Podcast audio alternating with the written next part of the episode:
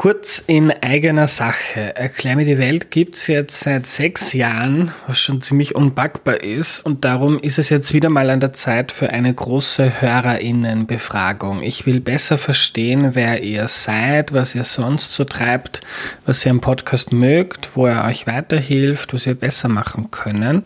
Also wenn ihr immer wieder Erklär mir die Welt hört, dann nehmt euch bitte fünf oder vielleicht auch zehn Minuten Zeit auf erklärmir.at slash Umfrage, um einen eurer Lieblingspodcasts in der Zukunft noch besser zu machen. Wenn du mitmachst, erhöhst du die Chance, dass der Podcast in der Zukunft noch mehr auf Dinge eingeht, die dich interessieren. Und du kriegst im Austausch meine ewige Dankbarkeit und ein zukunftsfittes Erklär mir die Welt, das sich auf die nächsten sechs, zwölf oder hundert Jahre gut einstellen kann. Jetzt auf erklärmir.at slash Umfrage gehen. Vielen, vielen Dank. Hallo, danke an Gregor und Alexandra für eure Unterstützung auf www.erklärme.at. Bevor es losgeht, noch eine entgeltliche Einschaltung. Wenn ihr euch für künstliche Intelligenz, Sprunginnovation oder neue Formen des Arbeitens interessiert, dann hört mal in den Podcast Coffee Tea Technology rein. Das ist der Podcast der Capsch Businesscom, einem Unternehmen, das Lösungen für Digitalisierung, IT und Kommunikation anbietet. In den Folgen von Coffee Tea Technology geht es etwa um die Suche nach dem nächsten Elon Musk oder Steve Jobs, darum, wie man Hirnerkrankungen wie Epilepsie oder Parkinson mit einem implantierten Chip behandeln kann oder wie Corona das Arbeiten verändern wird. Zu hören sind Kapsch-Experten, Professorinnen und Unternehmer. Coffee, Tea, Technology, jetzt überall dort, wo es Podcasts gibt.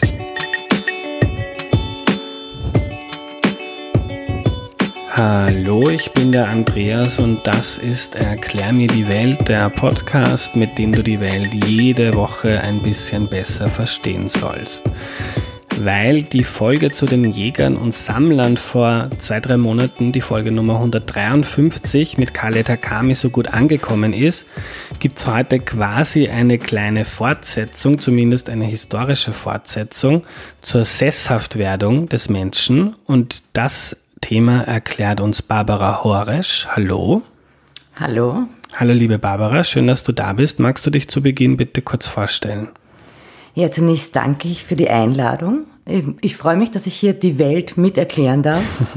Also mein Name ist Barbara Horesch, ich bin Archäologin und Prähistorikerin, ähm, bin Direktorin des, äh, wissenschaftliche Direktorin des Österreichischen Archäologischen Instituts und Expertin für urgeschichtliche Perioden. Ja. Barbara, warum ist das überhaupt eine inter interessante historische Frage, wann und wie der Mensch sesshaft wurde? Ja, ich denke, das ist eine Frage, die uns ähm, bis heute maßgeblich auf der Welt betrifft, in vielerlei Aspekten. Ähm, das sind gerade aktuelle Themen, die, die uns alle bewegen, äh, von der Klimakrise und Klimakatastrophenproblematik äh, bis hin zur Frage der Ernährung der Weltbevölkerung, hängt alles sehr ursächlich mit der Frage der Sesshaftigkeit zusammen. Also unsere Lebensweise ist hier ähm, maßgeblich bestimmend für den Planeten heute und auch für uns, für uns als Gesellschaft und für uns auch als Individuen. Mhm. Und diese Lebensweise hat sich vor ähm, 10.000, 12.000 Jahren ähm, zumindest in manchen Gebieten stark verändert und ist irgendwie so quasi der Beginn des, der heutigen, des heutigen Lebens mit, wir haben ein Haus und irgendwo gibt es einen Bauer mit einem Feld und der verkauft uns ein Mehl oder Milch und so weiter. Ähm, wenn wir ganz weit zurückgehen, ähm, wann ist denn der Mensch das erste Mal sesshaft geworden und wie definiert man das eigentlich? Weil wenn er jetzt drei Tage wo ähm, sich niedergesetzt hat und nicht herumgezogen ist, dann ist er ja noch nicht sesshaft. Also das sind jetzt zwei sehr komplexe Fragen. Das eine ist das Wann und das okay. andere ist, was das eigentlich äh, im Detail bedeutet. Fangen wir mal mit, was das bedeutet an. Okay. Ähm, Sesshaftigkeit heißt nicht, dass wir dauerhaft ununterbrochen an ein und demselben Platz bleiben müssen. Sesshaftigkeit kann auch saisonal bedingt sein. Das heißt, ähm, dass Gruppen immer wieder an den gleichen Ort zurückkommen und dann aber ihren Lebensmittelpunkt dort einrichten. Also eigentlich gar nicht so sehr viel anders wie unsere heutigen Meldeadressen äh, oder unser, unser, unser Meldesystem. Ähm, aber das ist ein massiver Wechsel, das ist ein ganz fundamentaler Unterschied zur längsten Zeit, wie wir Menschen miteinander gelebt haben. Und das war eine mobile äh, Lebensform. Hm. Mobil, also klassisch so Jäger, Sammler. Ja, exakt. Also äh, unsere, unsere Spezies und also der Homo sapiens sapiens, wir als, äh, wir als moderner Menschen ähm, waren äh, 30.000 Jahre lang Jäger und Sammler äh, in den meisten Weltregionen und, und waren nicht dauerhaft an einem Ort präsent sondern sind je nachdem, also mit Klima und Jahreszeiten und vor allem ähm, wild, also natürlich abhängig von den, von den Nahrungsressourcen, ähm, mehr oder weniger durch, durch, durch die Landschaft gezogen. Ja, so kann man sich das vorstellen.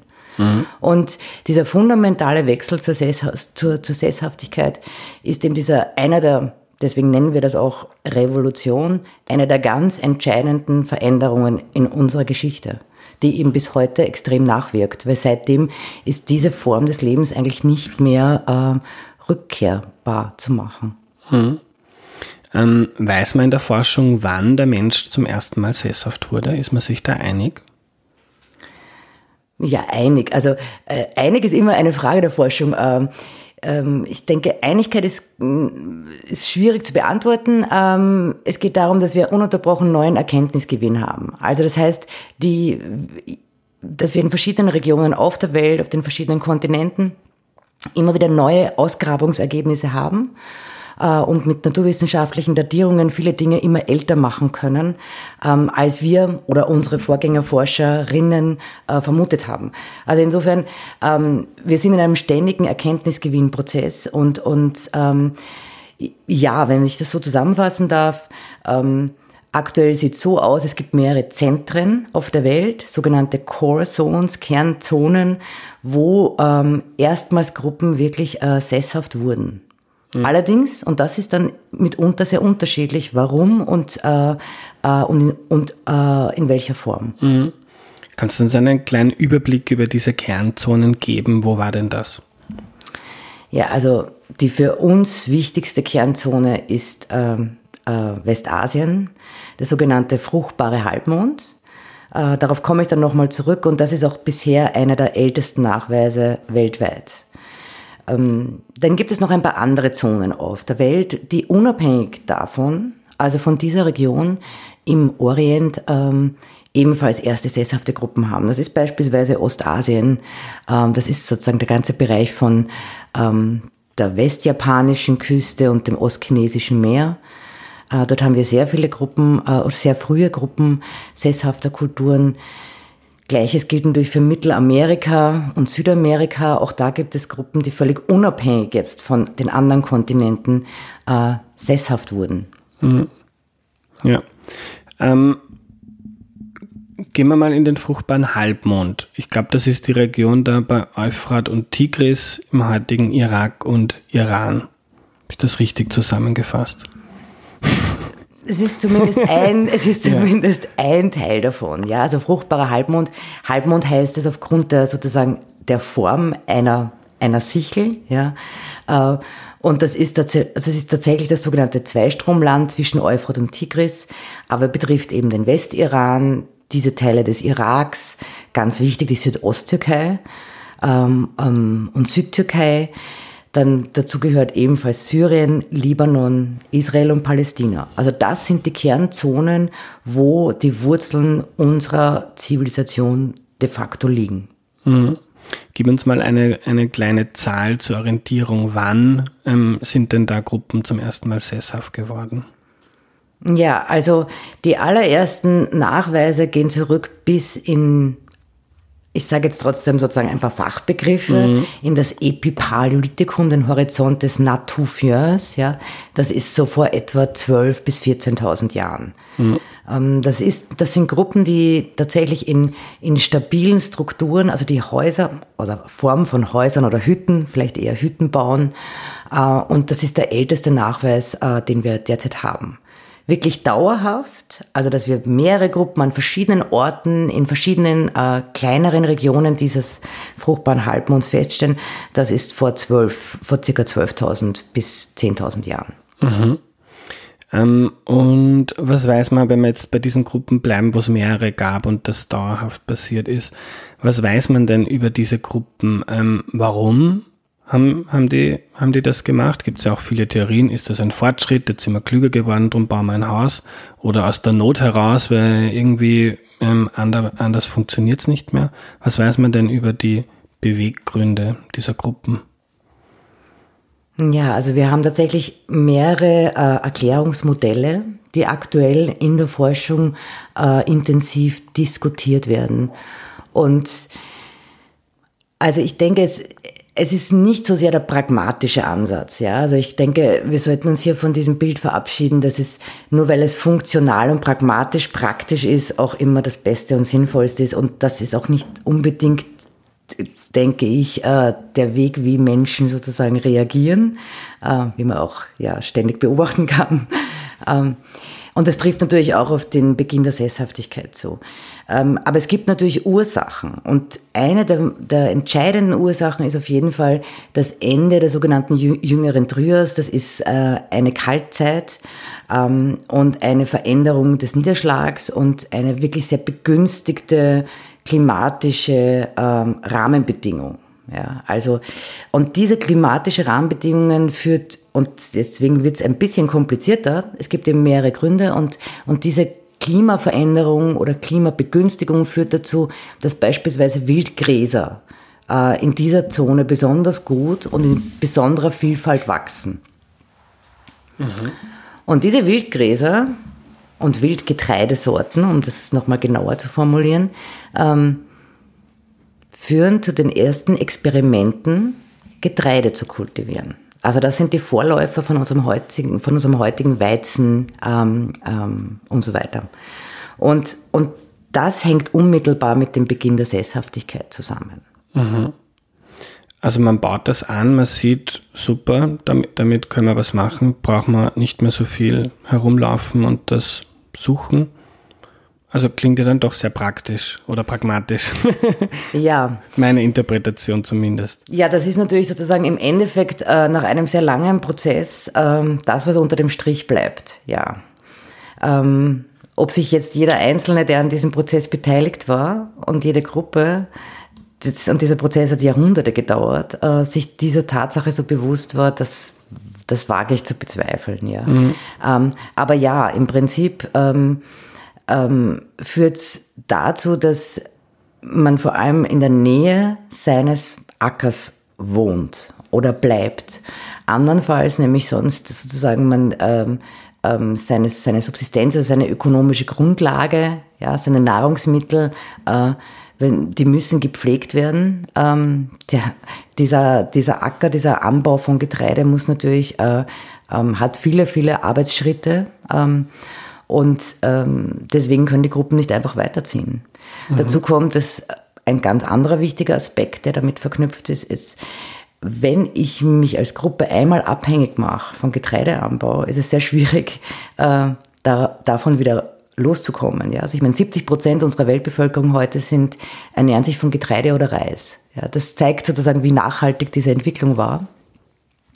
Und es betrifft natürlich auch die Gruppen in dieser Region vor 10.000 Jahren. Mhm.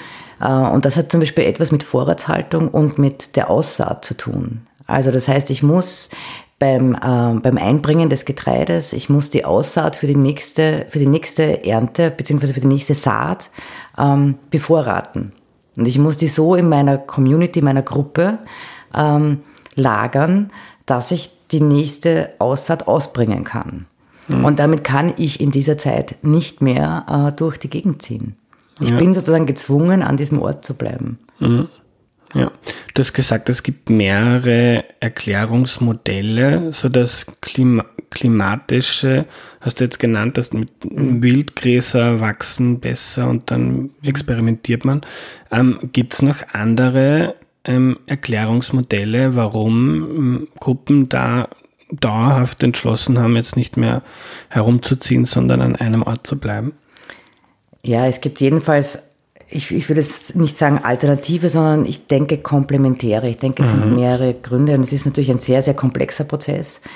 Aber ein ganz sicherlich ganz bedeutender Prozess ist auch die kognitive Veränderung des Menschen. Also wir reden hier sozusagen von den intellektuellen, haptischen, spirituellen Fähigkeiten. Ja, die, der Mensch ist in einem permanenten Entwicklungsmodus, ähm, so wie viele Spezies oder alle Spezies.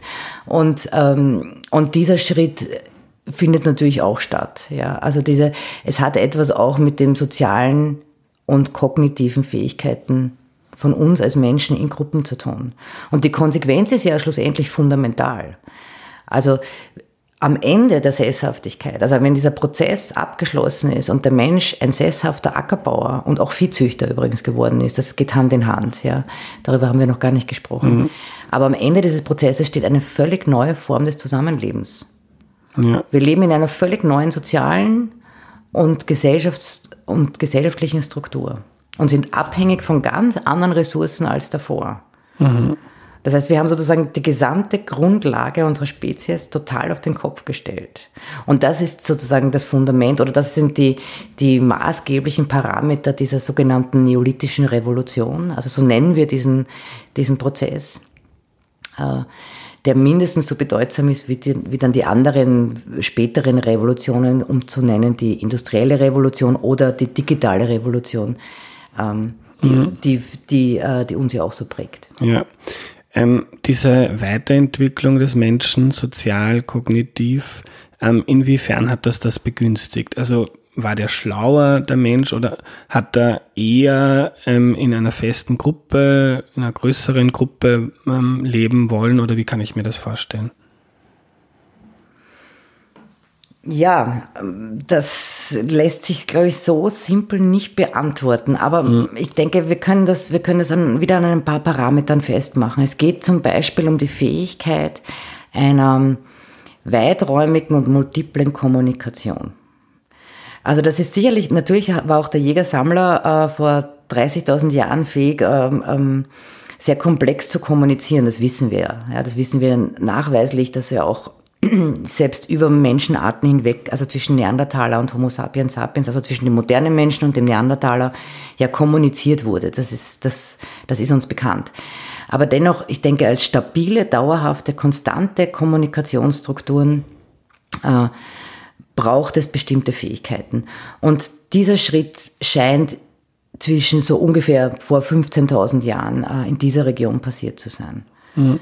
Also die, und auch der Willen. Also das ist jetzt vielleicht nicht unbedingt nur die, äh, die Fähigkeit dazu, sondern auch der Wille oder das Bedürfnis, ähm, über die eigene Kerngruppe hinaus mit anderen Gruppen zu kommunizieren. Hm. Das ist, glaube ich, ein ganz ein entscheidender Schritt. Ja. Jetzt gibt es zumindest und äh, vielleicht nicht unter HistorikerInnen oder Archäologinnen, aber unter ähm, Menschen wie mir, die einfach gerne manchmal ein Buch über Geschichte lesen, wie zum Beispiel Sapiens, ähm, dann diese Debatten, ist das jetzt, also ist die Geschichte des Menschen so eine Fortschrittsgeschichte, wo er immer schlauer, komplexer und so weiter geworden ist? Also war das quasi ähm, es klingt jetzt nämlich ein bisschen so, man ist irgendwie, hat sich kognitiv fortentwickelt, ähm, hat experimentiert mit Wildgräsern, ähm, hat dann gemerkt, irgendwie, das äh, ist, funktioniert besser für mich oder warum auch immer. Äh, und darum machen wir das jetzt. Ähm, sind da dann auch, glaube ich, doch dann viele Nachteile gehabt. Also das merkt man jetzt heute noch mit den Rückenschmerzen, die ich habe, weil ich mich weniger bewege wie die Jäger und Sammler früher, auch ähm, mehr Krankheiten und andere, andere Sachen. Ähm, ist da, ähm, kann man das so sagen, war das ein Fortschritt oder ist das für dich als Archäologin eine komische Frage? Nein, das ist überhaupt keine komische Frage, weil wir uns die Frage natürlich ähm, auch gesellschaftlich, also auch in gesellschaftlichen oder ökonomischen Debatten selbstverständlich stellen. Und ähm, also die Archäologie ist weit darüber hinaus hier ein rein lineares, ich sage jetzt mal, marxistisches Fortschrittsmodell, der Mensch, bis er dann perfekt ist, äh, äh, im Hinterkopf zu haben. Mhm. Also das sind, denke ich, ganz, ganz alte Konzepte. Ähm, nein, also zunächst einmal, was, zunächst einmal denke ich, ist es wichtig zu sagen, dass das, was ich jetzt zusammengefasst habe, sind, sind Fakten und Parameter. Ja. Ähm, relativ neutral, ähm, in, einem, in einer möglichst neutralen Darstellung. Ähm, wenn, wenn du mich jetzt um meine Einschätzung fragst, würde ich das Neolithikum ähm, zum Teil, also die Jungsteinzeit, genau diese Parameter, die dann dazu führen, eben Sesshaftigkeit, Ackerbau, Viehzucht, sind zum Teil ein, eine, eine fortschrittliche Weiterentwicklung und zum Teil genau das Gegenteil davon. Und das ist natürlich immer eine Frage der Perspektive. Ja. Mhm. Ich kann ein paar Beispiele bringen, um das ein bisschen handfester zu machen ein absoluter Fortschritt für den, für den, für den Menschen selbst, ja, ich denke mal für die Individuen, ist durch die Sesshaftwerdung und die neue Ernährungsform und den sozusagen sicheren und geschützten Bereich ist die Kindersterblichkeit massiv zurückgegangen. Ähm, das ist definitiv, denke ich, sozusagen für das Individuum und für die einzelne Gruppe oder die Mutter und den Vater äh, vermutlich eine positive, bessere Erfahrung gewesen. Ein anderes Beispiel sind das Aufkommen von Zoonosen. Das ist das, äh, das sind die sozusagen die Krankheiten, die durch das Zusammenspiel von Viren, also die durch die Virenübertragung von Tieren auf den Menschen entstehen können das ist eine Erscheinung, die gibt es erst durch die Sesshaftigkeit. Erst das Zusammenleben, das enge Zusammenleben von Nutztieren, also den dann zum ersten Mal äh, domestizierten, also gezähmten Rindern, Ziegen, Schafen und später dann Schweinen, ähm, dieses enge Zusammenleben von Menschen auf engstem Raum mit Tieren führt zur Entstehung von neuen Virenkrankheiten. Die gab es vorher nicht. Mhm. Also das ist sicherlich ein definitiv ein Nach, also ein absoluter Nachteil und sicherlich kein Fortschritt. Und um das große Ganze in den Blick zu nehmen, also aus der Sicht unseres Planeten beispielsweise oder vieler Tierarten und Lebensformen auf unserem Planeten, ist die Sesshaftwerdung des Menschen vermutlich die, äh, die Apokalypse oder der Beginn der Apokalypse. Also aufgrund unserer Sesshaftigkeit haben wir sehr, sehr viele andere Lebensformen ausgerottet und tun das bis heute. Mhm. Also in, insofern ist das alles eine Frage der Perspektive und der Größendimension, in der ja. man das Ganze betrachten möchte. Du hast ähm, vorhin gesagt, Jungsteinzeit. Ist das ein Synonym für Neolithikum? Ist das das Gleiche? Also Jungsteinzeit ist einfach die deutsche, die, also ist einfach die deutsche Übersetzung des Wortes Neolithikum. Mhm. Also Neos jung, also ist ein griechisches Wort, Neos heißt jung und Lithikum ist die Steinzeit. Mhm. Also der, und die Jungsteinzeit beginnt mit der Sesshaftwerdung oder wie ordnet man das ein historisch? Ja, also wir, hm. wir ordnen sozusagen die, die, die prähistorischen, die urgeschichtlichen Perioden nach den ähm, ähm, maßgeblichen Materialkategorien, das geht also auf, auf das 19. Jahrhundert zurück, ähm, nach Steinzeit und Metallzeit und also Steinzeit, Kupferzeit, Bronzezeit, Eisenzeit und innerhalb der Steinzeit ähm, trennen wir nochmal in Altsteinzeit und Jungsteinzeit. Und mit der Jungsteinzeit beginnt die Sesshaftwerdung, aber eben nicht nur die Sesshaftwerdung, sondern eben auch eng damit verknüpft, zumindest in unserer Weltregion. Ja, das ist in Mittelamerika ein wenig anders, aber bei uns, für Europa und den, äh, und den ganzen Bereich von Westasien, ist die Sesshaftigkeit verknüpft mit Ackerbau und Viehzucht. Also mhm. dieser erste Schritt, Wildgräser zu kultivieren zu Getreide, und Wildtiere zu zähmen und tatsächlich dann durch den Eingriff des Menschen, äh, durch Herdenmanagement so zu verändern, dass dann unsere heutigen Tier, Nutztierarten am, am, am, am Ende rauskommen. Mhm. Also Rinder, Schafe, Ziegen und das Hausschwein. Ja. Also die Steinzeit, die ist dann sehr, also die längste Phase, weil die fängt an beim, wo der, seit es den Menschen hat gibt, bis zur Sesshaftwerdung. Ja, genau. Mhm. Also die Altsteinzeit ist sozusagen ist genau genau ähm, die gesamte Geschichte äh, der Menschheit der Jäger- und Sammlerkulturen bis zur Jungsteinzeit mit dem Neolithikum. Jungsteinzeit beginnt dann die Sesshaftwerdung. Mhm. Weil ich Zahlen so gerne mag, wann datiert man die, also den Anfang der Altsteinzeit? Wie rechnet sie da? Ja, das ist jetzt wiederum die Frage, in welcher Weltregion man unterwegs ist. Mhm. Aber du kannst es natürlich bei 100.000 ansetzen oder du kannst sozusagen erst mit dem Homo sapiens sapiens beginnen. Aber in der Regel beginnen wir bei rund 100.000. Ja. Ähm, du hast vorhin gesagt, es war ein langsamer Übergang, diese Wandlung der Gesellschaften von Jägern und Sammlern zu ähm, zu sesshaften Gruppen. Wie kann ich mir das vorstellen? Da gibt es ein paar Leute, die probieren da herum und denken, wow, das Getreide wächst super. Und dann geht mal wer vorbei und sagt, hey, hast du gesehen, was die gemacht haben, das probieren wir auch. Und irgendwie so ähm, über hm, Wanderung, Migration, über Kommunikation verändert sich das dann mit der Zeit oder ähm, wie kann man sich diesen Prozess vorstellen? Also diesen Prozess müssen wir uns, glaube ich, tatsächlich in dem Fall auch pragmatisch, praktisch vorstellen. ähm, äh, tatsächlich, äh, was wir aufgrund der Daten, also der botanischen Untersuchungen äh, wissen, es gibt äh, eine relativ lange Experimentierphase, also wo alles Mögliche ausprobiert wird zu kultivieren. Ähm, und natürlich wachsen dann bestimmte Getreidesorten immer besser, werden immer weniger anfällig gegen Schädlinge. Ähm, wachsen auch in immer kürzeren Zeiträumen. Ähm, und das sind dann die, die sich auch sehr, sehr rasch durchsetzen. Dann rasch, wenn diese Experimentierphase gut gelaufen ist. Ähm, von dieser Kernzone weg, die ich beschrieben habe im fruchtbaren Halbmond, ähm, von dort breitet sich aber dieses Wissen um Ackerbau und Viehzucht aber durch, äh, tatsächlich durch Wanderung aus.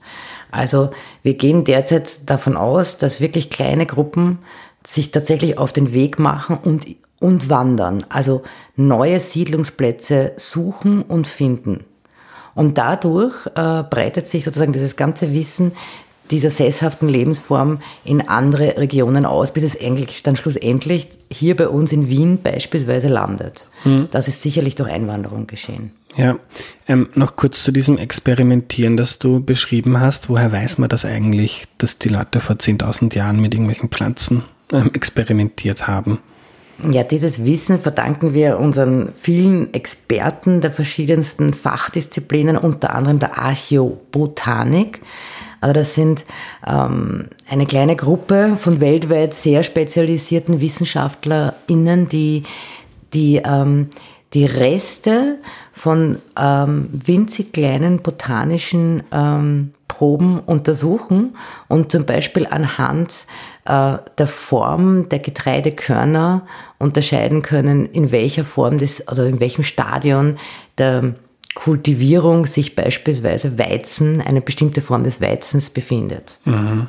Ob die Außenhülle eben besonders hart ist oder nicht, ähm, an welcher, an welcher ähm, Position der Ähre das geschnitten wurde. Mhm. Ein Beispiel. Zweites Beispiel.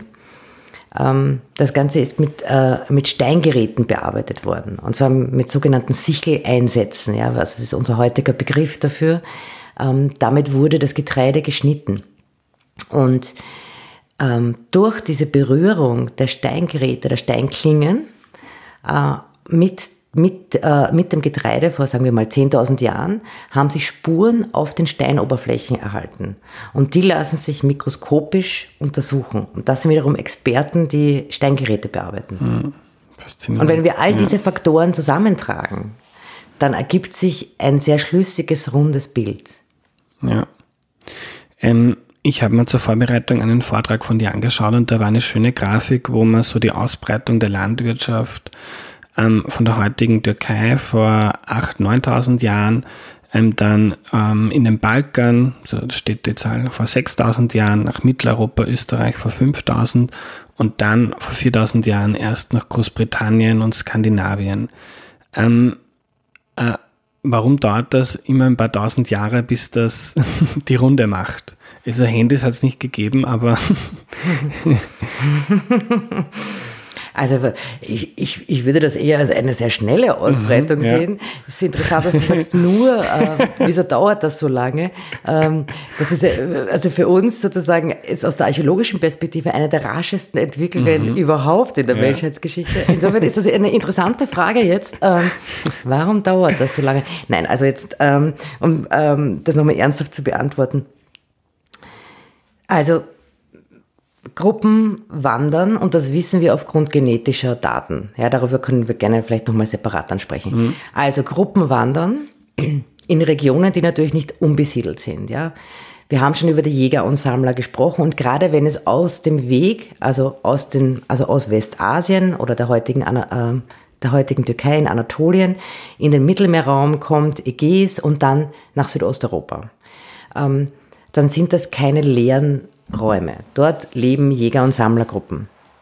Aber Inwieweit die neu hinzugekommenen Gruppen mit diesen Jägern und Sammlern wirklich in Kontakt kamen, ist eine der brennenden Forschungsfragen, denen wir gerade nachgehen. Das können wir gar nicht genau beantworten derzeit.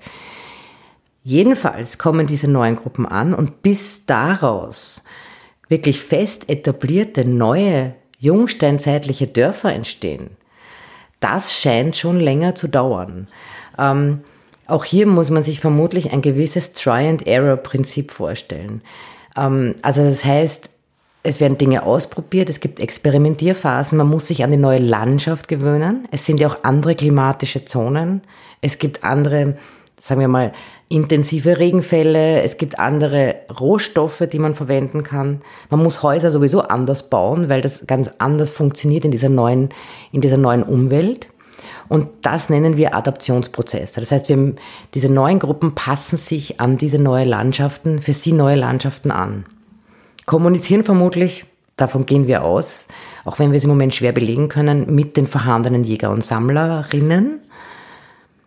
Äh, und daraus entstehen neue, sagen wir mal, Formen, ja, neue Formen dieser sesshaften, jungsteinzeitlichen Lebensweise. Und dem gehen wir also gerade in, in, aktuellen Forschungen und Ausgrabungen sehr intensiv nach. Das versuchen ja. wir herauszufinden. Und insofern ist, ist deine Frage schon richtig. Äh, wieso dauert das so lange? Ja, es dauert auf jeden Fall mehrere Generationen, viele Generationen lang, bis sich das so etabliert. Und ein anderer Aspekt ist natürlich die Frage der, äh, des demografischen Hintergrunds. Ja, also mit welchen Bevölkerungsgruppen haben wir hier zu rechnen? Wie groß ist eigentlich diese Bevölkerung?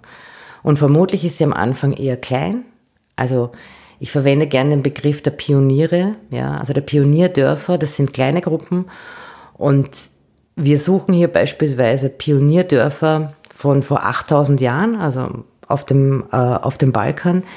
Wie hoch ist die Wahrscheinlichkeit, so etwas bei Ausgrabungen zu finden? Ja? Also wir sehen natürlich auch immer nur kleinste Ausschnitte. Mhm. Wir kriegen immer nur ganz kleine Highlights und wenn wir ganz viel Glück haben in der Archäologie, finden wir das dann auch. Ja. Ähm warum, warum hat sich diese Form des Lebens dann so, wenn wir jetzt nach, ähm, ähm, nach Mitteleuropa kommen, über die Balkanroute, so habe ich gelesen bei dir, also ein aktueller Begriff, ähm, äh, historisch verwendet. Warum hat sich diese Form des Lebens so durchgesetzt? Warum sind die die, die Gruppen, die sesshaft wurden, so dominant geworden? Haben, haben die alle anderen, äh, waren die dann zu stark und haben den Rest irgendwie unterjocht? Oder warum? Es gab ja dann in anderen Regionen der Welt, oder gibt es auch ja heute noch Jäger und Sammler, ähm, in Europa ähm, scheinen die quasi ihre Kollegen oder Vorgänger relativ ähm, stark verdrängt zu haben. Warum?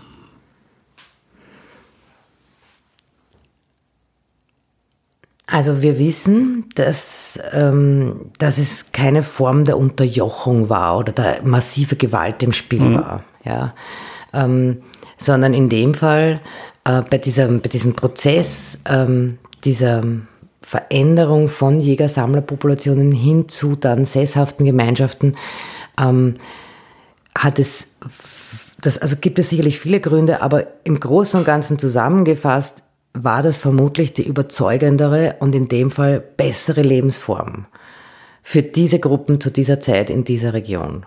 Ja. Und ich will damit jetzt nicht sagen, dass es für, für den gesamten ähm, Planeten die bessere Lebensform ist, ja. Aber es ist, und auch nicht unbedingt fortschrittlich, aber für diese Zeit war es, und für diese Regionen war es das sicherlich. Ähm, und natürlich gibt es auch eine gewisse Sicherheit. Ja, es, ist, also es gibt ja, ich, ich meine, das Sicherheitskonzept im Sinn von, dass die Nahrungsmittel äh, geplant werden können, dass die Vorratshaltung es ermöglicht, dass ähm, das für die Gruppe geklärt ist, in diesem dann neuen jungsteinzeitlichen Dorf, Dorf, dass auch über den Winter genug Nahrung vorhanden ist, beispielsweise.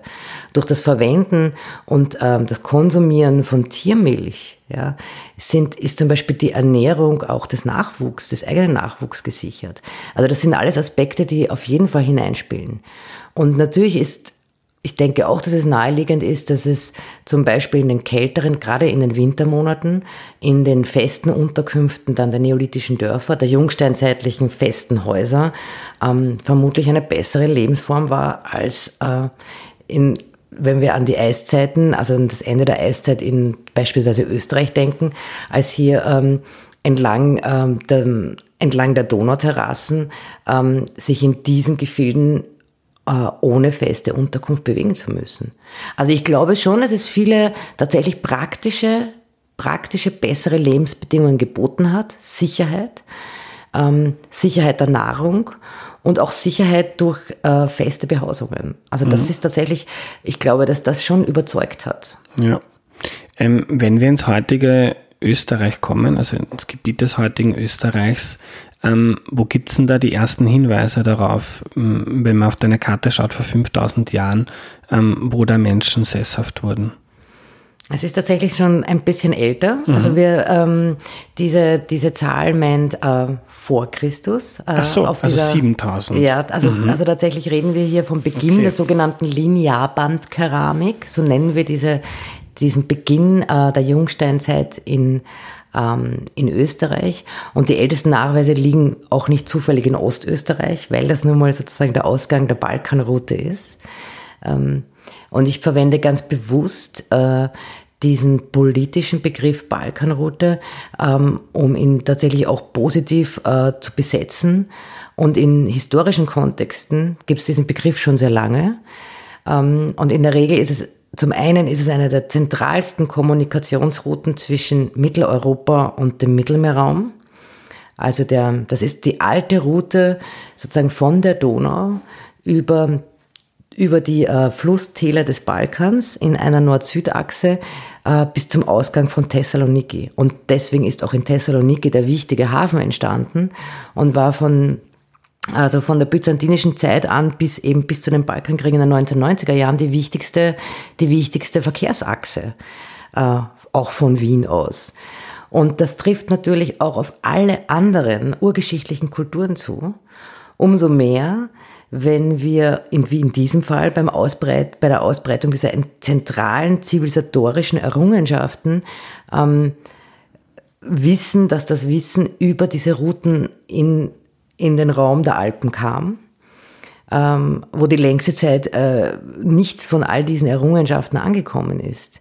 Also tatsächlich würde ich gerne hier sozusagen die, die Konnotation und Assoziation der Balkanroute mit dem Bringen von Wissen und Know-how assoziieren, wie es auch jahrtausende lang immer der Fall gewesen ist. Mhm. Und diese etwas negativ politische Besetzung hier gerne damit ähm, äh, überlagern und eher diesen großen chronologischen Blick darauf werfen.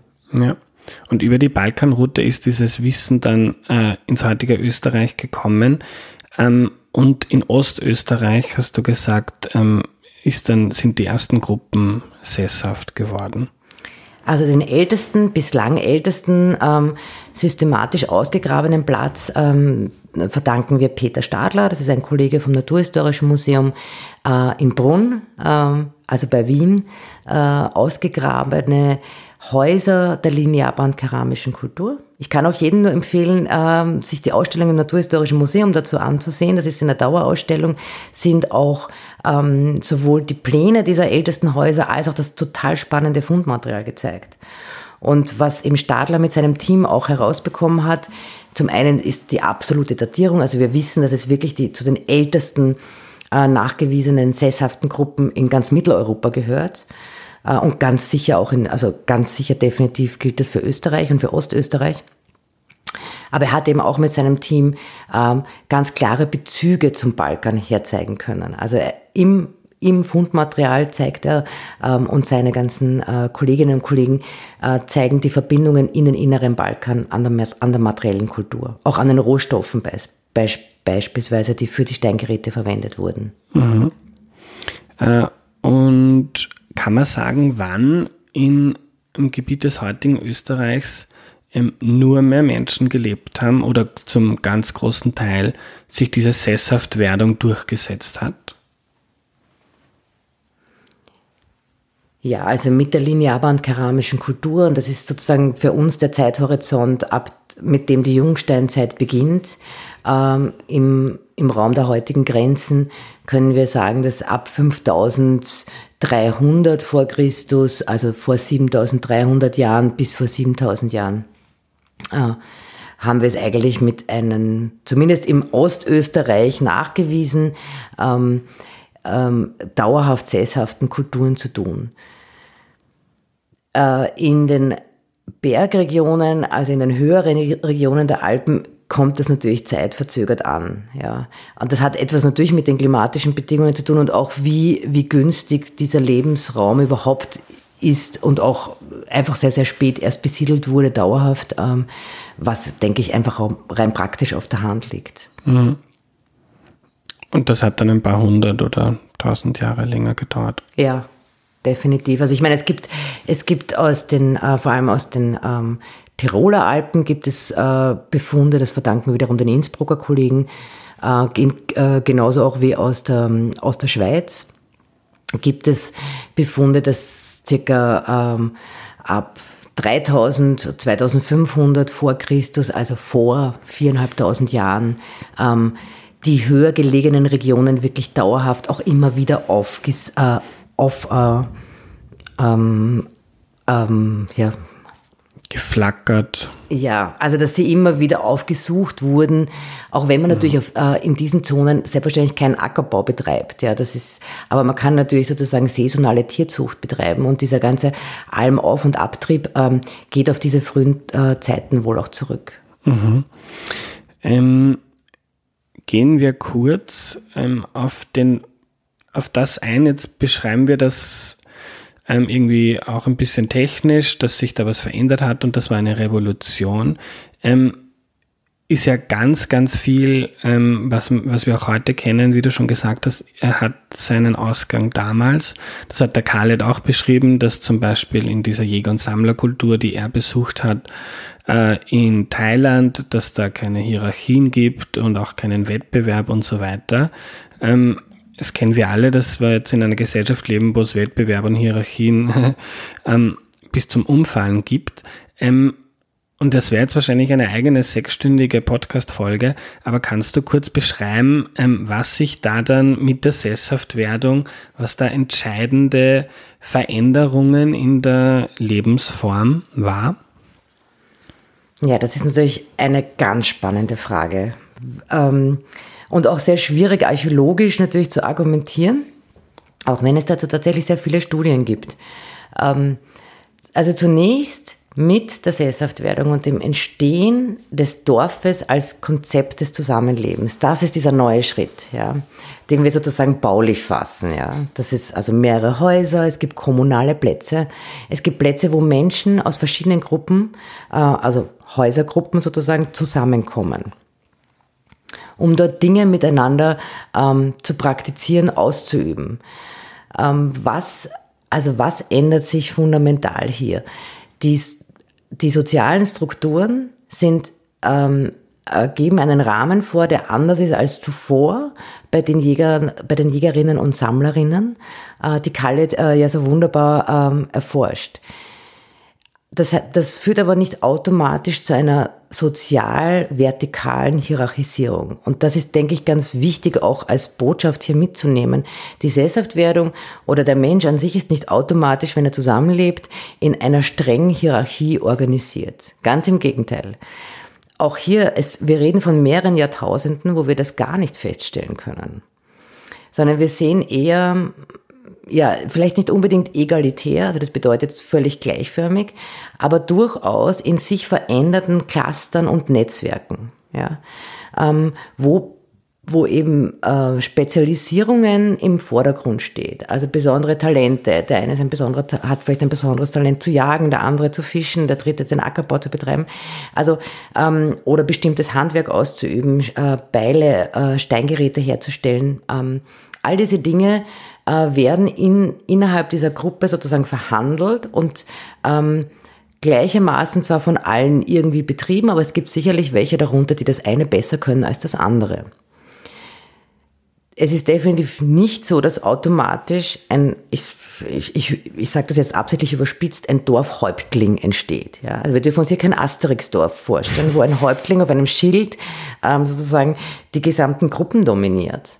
Ähm, dafür haben wir gar keine Nachweise. Ganz im Gegenteil, wir sehen über Jahrtausende weiterhin ähm, eine gewisse ähm, Gleichstellung der Gruppen, Familien, ähm, Häuser innerhalb dieser Dörfer.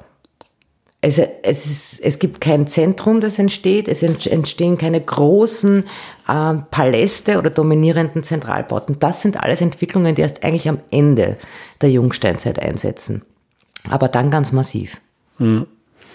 Und äh, kann man sagen, diese, ich habe das so im Kopf, ich glaube eh vom Harari-Buch, ähm, dass diese Jägerinnen und SammlerInnen ähm, in Gruppen von so 50 bis maximal 150 Leuten ähm, herumgezogen sind. Äh, diese Dörfer, die dann entstanden sind, gibt es natürlich ganz viele verschiedene Orte, wo das war. Ähm, äh, war das am Anfang dann auch noch relativ klein? Also, dass vielleicht eine Gruppe, die herumgezogen ist, sich jetzt niedergelassen hat gemeinsam und dann war man weiterhin zu 50? Oder wie schnell ist das gegangen, dass dann, ähm, gab es dann einen so einen Wachstumsschub und irgendwann sind dann äh, daraus größere Gebilde entstanden oder ist das so ganz langsam immer ein bisschen größer geworden, weil man dann Vorteile hatte, wenn man jetzt das Nachbardorf, die sind 100 und wir sind dann 200 und dann können wir, dann sind wir stärker als die und müssen uns nicht mehr fürchten.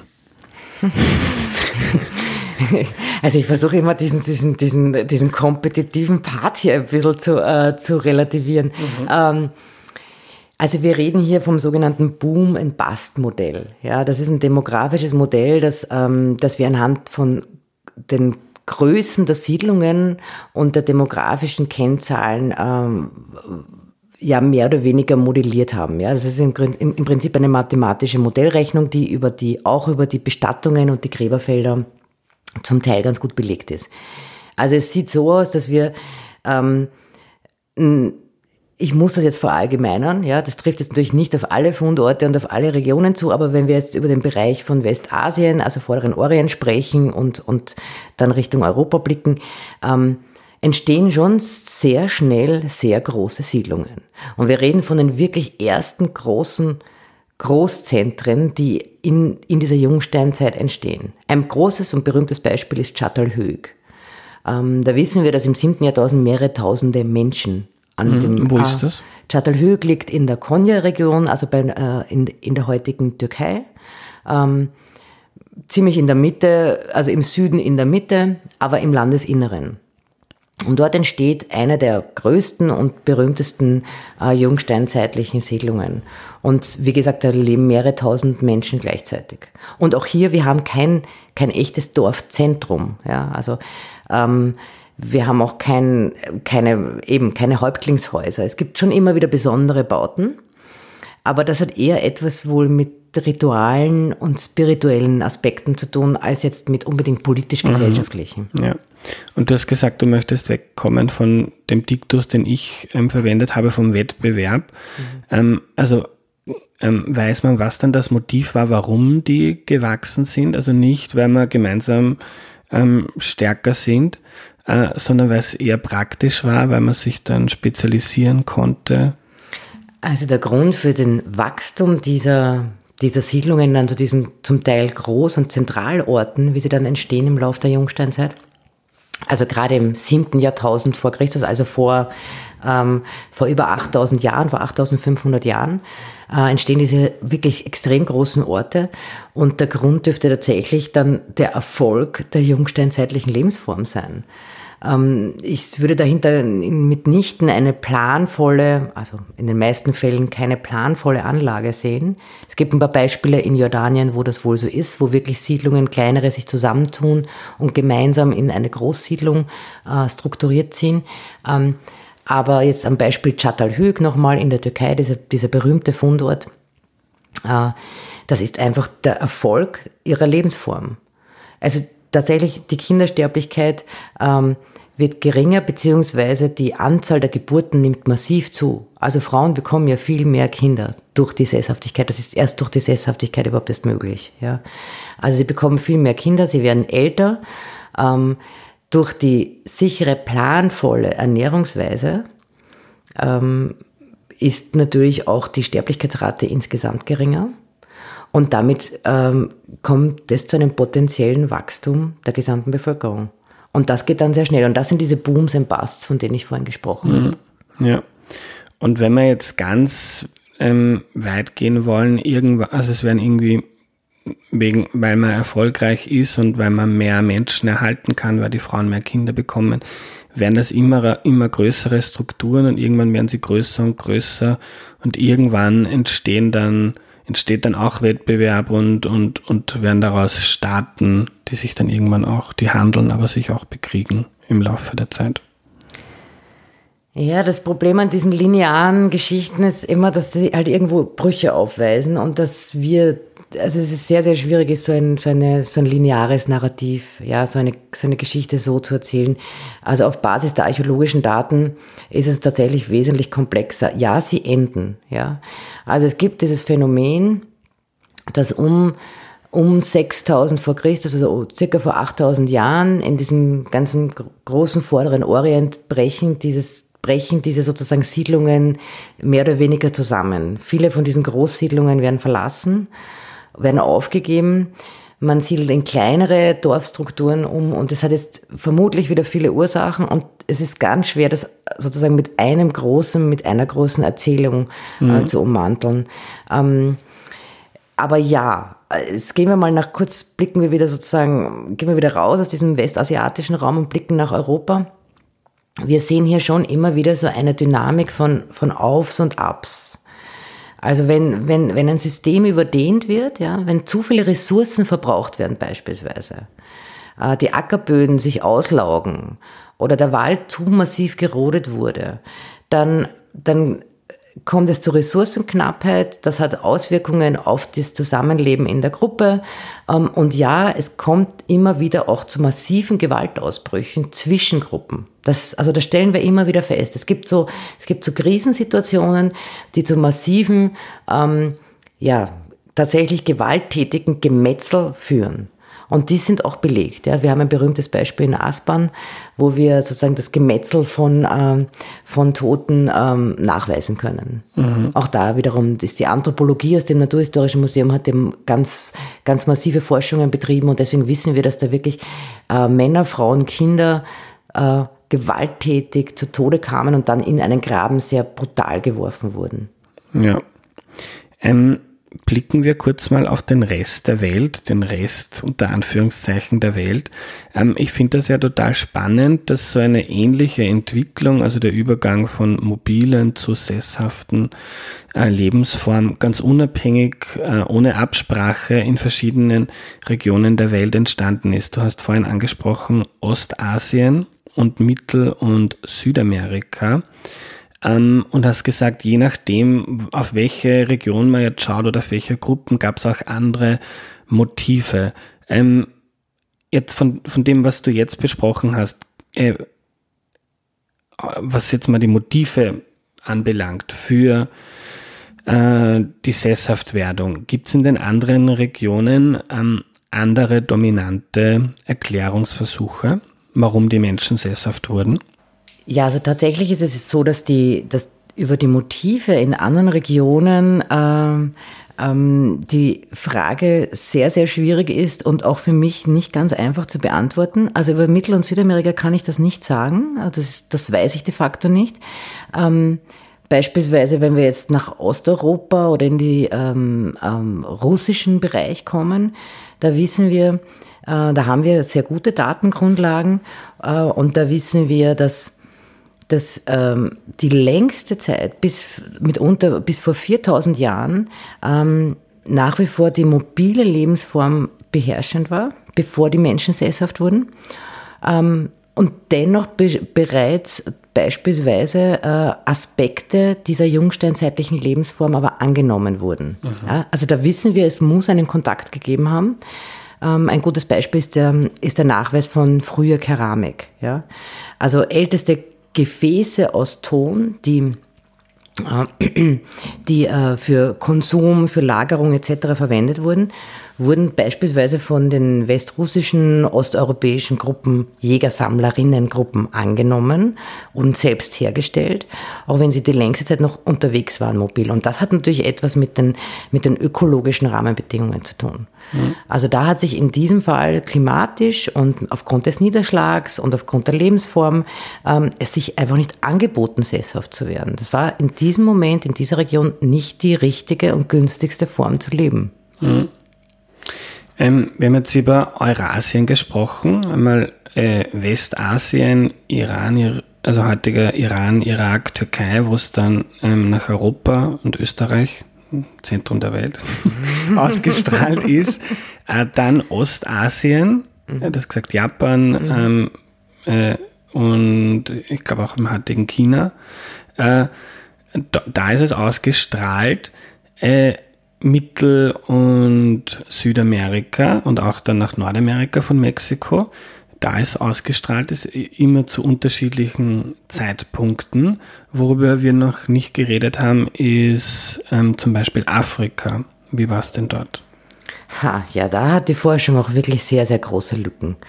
Ähm, also Afrika ist extrem relevant für die frühen Phasen der Menschheitsgeschichte, wo ja eine neue Entdeckung und Neudatierung nach der anderen kommt. Ähm, die, äh, die uns wirklich, die unser Bild äh, der frühen äh, Menschenarten auch ein bisschen auf den Kopf gestellt hat. Aber über, gerade über diese Frage ist, haben wir in Afrika wirklich sehr, sehr große Lücken. Ähm, weshalb ich dazu auch keine gute, konzise Antwort geben kann. Mhm. Ähm, zum Beispiel der ganze nordafrikanische Bereich. Ja? Ähm, das würde sich ja auch anbieten, hier ähm, das mit dem Mittelmeerraum in Verbindung zu bringen, ist vermutlich auch, ich meine, das sind einfach die, das ist die, quasi die Südküste des Mittelmeers. Da fehlen uns aber frühe Nachweise komplett bisher. Aber das ist natürlich wirklich eine Lücke auch unserer Forschungen. Mhm. Also wenn man etwas Neues sozusagen als junge Archäologinnen machen wollen würde, dann wäre genau die, äh, diese ganze Zone des Maghrebs, also auf, ähm, Algerien, Tunesien, äh, Ägypten wären also, äh, und, äh, und, und Libyen natürlich wären natürlich die Zonen, wo, das, ähm, wo sich das anbieten würde. Mhm. Und, und was jetzt das Afrika südlich der Sahara betrifft, weiß man noch weniger wahrscheinlich. Ja, da, ähm, das ist also, also sowohl klimatisch als auch land, äh, landschaftlich, ähm, doch da gibt es schon ähm, relativ gute Studien, ähm, aber da wissen wir, dass die sagen wir mal, dieser Prozess ein wenig anders abgelaufen ist. Da in den meisten Regionen, die, ich, die wir da jetzt ansprechen, ähm, die mobile Lebensform oder die halb mobile Lebensform, also diese saisonale Wanderschaft, äh, sich einfach aufgrund der Tierarten und der äh, Pflanzenarten am besten angeboten hat. Sehr, sehr lange Zeit. Also auch da ist die Sesshaftigkeit ein relativ spätes Phänomen. Mhm. Was heißt spät? Ja, du willst mich jetzt auf eine Jahreszahl festnageln. Nicht? Also Du kannst sehr grob sein. Ähm, sagen wir mal vor 4000 Jahren. Mhm. Ja. Und ich habe das mal in einem Buch von Jared Diamond gelesen und der hat das, das so schön beschrieben. Ich glaube, ich weiß nicht, nicht mehr, was der Vergleich war, aber ähm, ein Schwein kann man schön halten oder zähmen ähm, oder ein Rind, aber ein Zebra oder eine Antilope nicht. Also das wäre genau. jetzt so heruntergebrochen, was du meinst, dass sich es nicht so angeboten hat. Richtig, ja. Aufgrund der Auswahl. Ja. Ähm, was ich total spannend finde, ähm, und ich habe vor einigen Jahren mal versucht, da mich einzulesen. Es gibt auch so ForscherInnen, die da Korrelationen ziehen mit dem heutigen Stand von materiellem Wohlstand zum Beispiel. Also, äh, und die sehen da starke Korrelationen damit, wo äh, in welchen Regionen ähm, früh die Sesshaftwerdung begonnen hat. Äh, und da dann ein paar tausend Jahre später sind dann irgendwann mal ähm, ähm, größere Staaten entstanden und in diesen mehr Spezialisierung und dort dann irgendwann dann auch äh, speziellere wirtschaftliche Prozesse und Wohlstand. Kann man das ziehen? So, also wo man früher sesshaft wird, entstehen tendenziell eher dann auch äh, komplexe ähm, Ökonomien und Staaten? Ich persönlich halte das ja für eine äußerst gewagte These. Mhm. Ähm, ein gutes Beispiel wäre jetzt Ägypten. Ja, also Ägypten, ähm, die, die wichtigen großen äh, pharaonischen, äh, äh, dieser pharaonischen Stadtstaat äh, entlang des Nils oder entlang des Nils, ähm, ist jetzt in einer Region, die jetzt per se nicht zu den Gunstzonen und zu den frühen sesshaften Regionen zählt. Mhm. Ähm, selbstverständlich ist es anders in den Oasen, in den Wüsten, ja, da haben wir sehr wohl immer wieder Gruppen, aber ähm, Ägypten ist ein klassischer Fall, wo das nicht, wo das ein klassisches Gegenbeispiel wäre zu dieser These. Das mhm. ist wäre die klassische Antithese. Weil erst durch zum Beispiel die Zähmung oder eben die technische Zähmung des Nils oder die Nutzung des Nil, der, der, der regelmäßigen Nilfluten für den Ackerbau, erst damit ist es gelungen, äh, diese Pharaonen-Struktur äh, aufbauen zu können und stabil zu halten. Ja, das ist sehr spät. Das ist erst ähm, vor ähm, 5000 Jahren, ähm, mhm. 5500 Jahren äh, passiert. Das ist jetzt die Antithese dazu. Generell würde ich auf deine Frage antworten, ähm, natürlich gibt es klimatische Gunstzonen und landschaftliche Gunstzonen, die zum Beispiel Kommunikation über weite Strecken einfacher ermöglicht als jetzt beispielsweise, bleiben wir hier in Österreich, der Alpenraum. Also der Alpenraum bietet sich jetzt per se nicht an für, äh, für prähistorische Kulturen.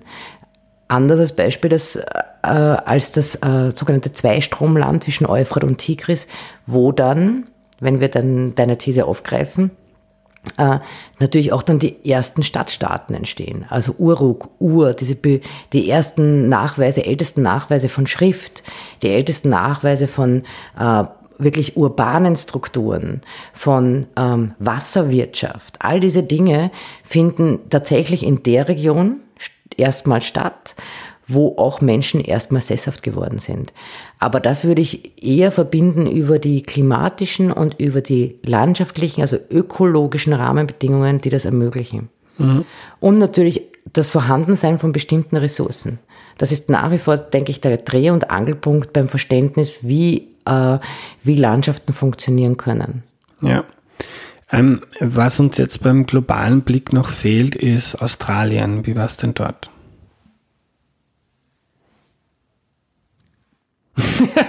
Was jetzt nicht seht, ist, dass die Barbara verzweifelt schaut. Okay, Australien. Puh. Ich habe ich hab ja mal gelesen, dass ähm, in Australien, ich bin jetzt nicht mehr sicher, ob ich das richtig im Kopf habe, aber dass da, ähm, bis die Briten gekommen sind, gar keine Sesshaftwerdung gab. Nein, ich meine, also das ist jetzt absolut nicht mein Spezialgebiet, aber das eine oder andere Paper, also einen oder anderen äh, wissenschaftlichen Artikel ähm, habe ich natürlich schon immer wieder auf, äh, auf dem Tisch, zu, äh, auch zu Australien. Also Fakt ist, es, also was wir neu wissen, was ein wirklich neues Ergebnis aus der Forschung aus den letzten zwei, drei Jahren ist, ist, dass Australien viel früher besiedelt wurde durch den Menschen als bisher angenommen. Mhm. Also wir reden da von wirklich sehr frühen Menschen von vor 40, 50.000 Jahren wurde bereits Australien von Menschen besiedelt. Ähm, aber, und das ist, denke ich, sozusagen jetzt wieder eher Allgemeinwissen, ähm, äh, die Aborigines-Kulturen, und das sind ja tatsächlich viel mehr, als wir nur unter diesem einen sozusagen Schlagwort zusammenfassen, sind, sind also generell jetzt mal mobile Jäger und Sammlerinnen. Ja. Und, und, und tatsächlich ist es bis weit in das, äh, bis weit nach Christus und also ob wirklich die Briten die ersten waren, das weiß ich jetzt nicht, aber, aber bis weit nach Christus ähm, kein Nachweis von dauerhaften Großsiedlungen, wie wir das in anderen Weltregionen kennen. Mhm. Ähm, zum Schluss möchte ich noch gerne auf äh, eine Frage kommen, die ein paar Mal gekommen ist von HörerInnen, nämlich die äh, Gender-Frage. Ähm, könnte man wahrscheinlich jetzt auch einen eigenen Podcast dazu machen. Ich äh, habe mal ein ganz interessantes Paper von einem Ökonomen gelesen, Nathan Nunn, und der hat da eine schöne historische Korrelation gezogen, dass je nachdem, welche Instrumente in der Landwirtschaft eingesetzt wurden, nämlich ob das ein Pflug war, historisch, oder äh, ein Pflug, nämlich der körperlich sehr äh, schwer zu bedienen war, was dann vor allem Männer gemacht haben, oder ob das eher kleinere Geräte waren, wo es wurscht ist, ob man, ob man jetzt eine, äh, viele Muskeln hat. Äh, und da hat er gezeigt, dass Kulturen, wo es den Pflug wo der Pflug wichtig war, dass sich dort eher patriarchale Strukturen entwickelt haben, als in äh, Regionen, zum Beispiel in Afrika, wo der Pflug lange gar nicht eingesetzt wurde, wo es ähm, zwischen den Geschlechtern eher egalitär ist. Jetzt zum Schluss noch diese ganz kleine äh, Frage, ähm, was denn diese Sesshaftwerdung und die Prozesse dann mit den Geschlechterverhältnissen gemacht hat. Ja, das ist wieder eine ganz einfache Frage zum, äh, so zum Drüberstreuen, zum Abschluss. Ähm, ja, vielen Dank für die Frage. Ähm, das Gender-Thema ist natürlich ein uns prägendes Thema. Ja, also ich meine, wir beschäftigen uns natürlich damit und versuchen herauszufinden, welche Konsequenz hat eigentlich diese neolithische Revolution oder diese neue Form der jungsteinzeitlichen Lebensform auf uns Geschlechter? Ähm, natürlich gibt es jetzt da keine schwarz-weiß Antwort. Die längste Zeit in der Forschung ähm, und auch die Pionierinnen in der Archäologie haben eigentlich vertreten, dass wir im, in der Jungsteinzeit es eher mit einem Matriarchat zu tun hätten, als mit patriarchalen Strukturen.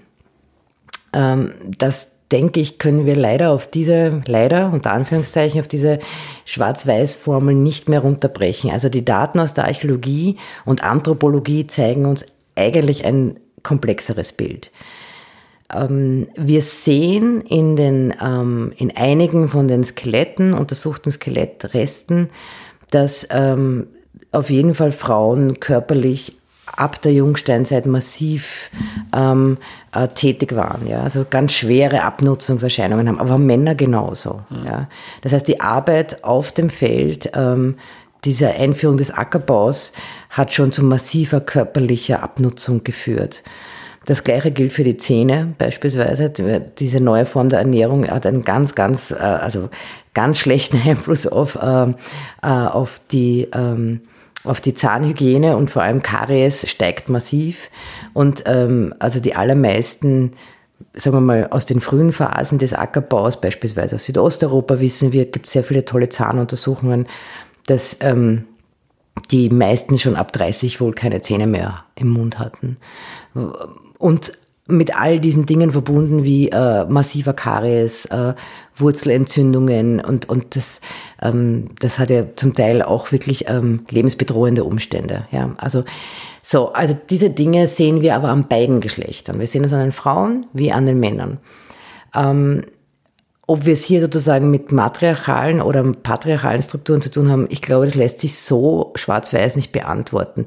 Die Frage ist eher, wie können wir es beantworten? Und da sehen wir mögliche Antworten beispielsweise in den, in den Erbschaftslinien. Ja, also welche Rolle spielen Frauen, Männer in den Gräbern? Äh, und da sehen wir eine, eine doch die längsten Jahrtausende in der Jungsteinzeit keine Bevorzugung eines der beiden Geschlechter. Auch was die Beigaben betrifft. Ja, also es wird beiden, beiden Geschlechtern wird gleich viel oder gleich wenig bei, beigegeben oder mitgegeben ähm, und sie werden auch nicht anders behandelt in ihren, äh, in ihren Bestattungen, in ihren Gräbern. Also da sehen wir keine, sagen wir mal, äh, Gender-Dominanz. Das würde ich mal so mhm. beantworten. Mhm. Und im Zusammenleben ähm, ist es ganz schwierig, äh, indirekt da Unterschiede feststellen zu können. Persönlich würde ich denken, es gibt gar keinen Grund äh, und es gibt auch anthropologisch keinen Hinweis darauf, warum Frauen von den vielen ähm, wichtigen Unternehmungen, die, die, die zur jungsteinzeitlichen Revolution geführt haben, warum die da ausgeschlossen gewesen sein sollten. Also Frauen sind genauso auch Jägerinnen äh, wie Fischerinnen, wie eben auch Ackerbäuerinnen. Mhm. Und, und ihre Rolle sehen wir dann auch indirekt oder die Bedeutung sozusagen des in dem Fall weiblichen Geschlechts, sehen wir durch viele ähm, rituelle und spirituelle ähm, Hinterlassenschaften. Mhm. Ganz, ganz berühmt sind diese vielen Figuren von weiblichen Gottheiten. Also das spielt eine ganz, ganz zentrale Rolle und zwar viel mehr als männliche Gottheiten oder männliche Figuren, mhm. in welcher Form man die auch immer verstehen mag. Ähm, da, da dominiert definitiv das Weibliche. Ja, doch noch eine allerletzte Frage, die mir eingefallen ist, die ist nämlich zweimal gekommen, ich habe davon noch nie gehört. Ähm, die Frage, stimmt das, dass äh, der Anbau von Getreide zuerst dafür verwendet wurde, Bier zu machen, äh, statt Brot? Hast du damals schon, davon schon gehört? Ja, ich habe davon gehört äh, und ich stimme dem nicht zu. Okay. Äh, ähm, definitiv ist es so, dass man aus allen organischen Dingen immer Alkohol herstellen kann. Ja, das ist, und das ist auch keine, äh, hat eigentlich nichts mit der Jungsteinzeit, dem Neolithikum zu tun, sondern das können wir vermutlich auch bereits für die Altsteinzeit annehmen, ähm, dass äh, Organisches vergoren wurde, um daraus Substanzen zu machen, die ähm, ja, das Sitzen rund ums Lagerfeuer vielleicht äh, auch lustiger gemacht haben. Ähm, wir wissen, der älteste Nachweis von, äh, von Getreide ist bereits äh, 14.000 Jahre alt. Also ich meine jetzt vom Brot, ähm, sozusagen Reste vom Brot, die aus mhm. Getreide mhm. gemacht wurden. Mhm. Gleichzeitig gibt es Indikatoren, dass auf dem Göbekli-Teppe, das ist der berühmte Fundort in der Südosttürkei, ein ritueller Platz. Und da ist in Steingefäßen offensichtlich Getreide vergoren worden. Und das gilt als die älteste Bierproduktion derzeit weltweit. Mhm. Man muss aber dazu sagen, dass das, diese Forschung unterstützt wurde von Weinstefan, einer ich glaube, bayerischen äh, Bierbrauerei. okay. Nein, aber nichtsdestotrotz, aber diese, äh, äh, aber diese Daten sind tatsächlich ähm, äh, substanziell und die sind auch wissenschaftlich exzellent gemacht. Aber das dürfte sozusagen gleichermaßen zur gleichen Zeit haben wir den Nachweis von, von Bierbrauerei aus Getreide wie auch den Nachweis von in dem Fall versteinertem Brot, das sich erhalten hat an einem Fundort in Jordanien. Danke für deine Zeit, Barbara. Sehr gerne.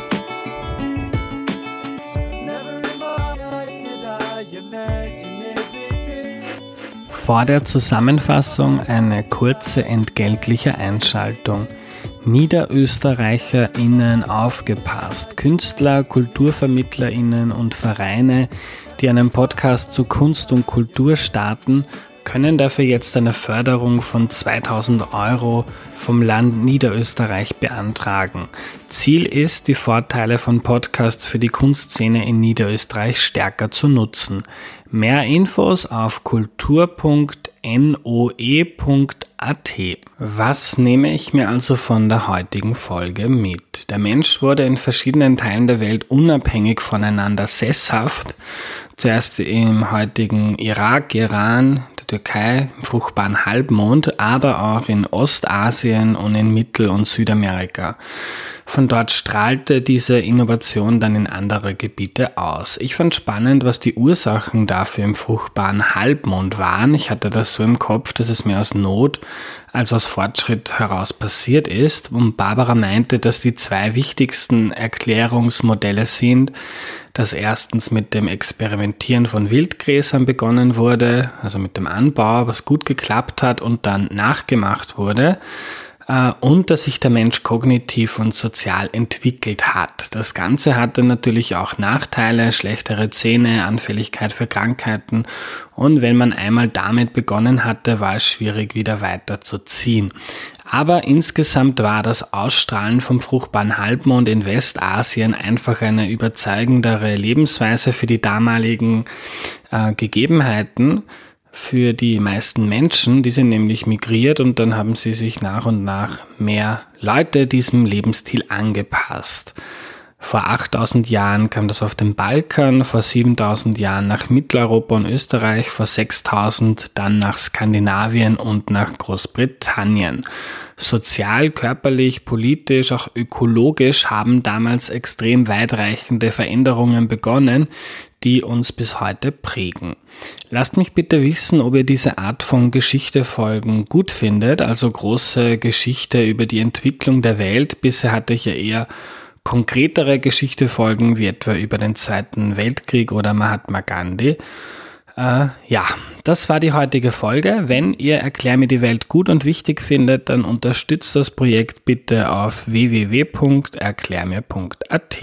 Die nächste Folge kommt schon wieder am Donnerstag, also in zwei Tagen. Da geht es darum, was Handys mit uns machen, also welche äh, Schönheitsideale, Lebensbilder und Träume da entstehen und wie das auf uns wirkt, wird sicher eine super Folge. Vielen Dank fürs Zuhören heute und bis bald, euer Andreas.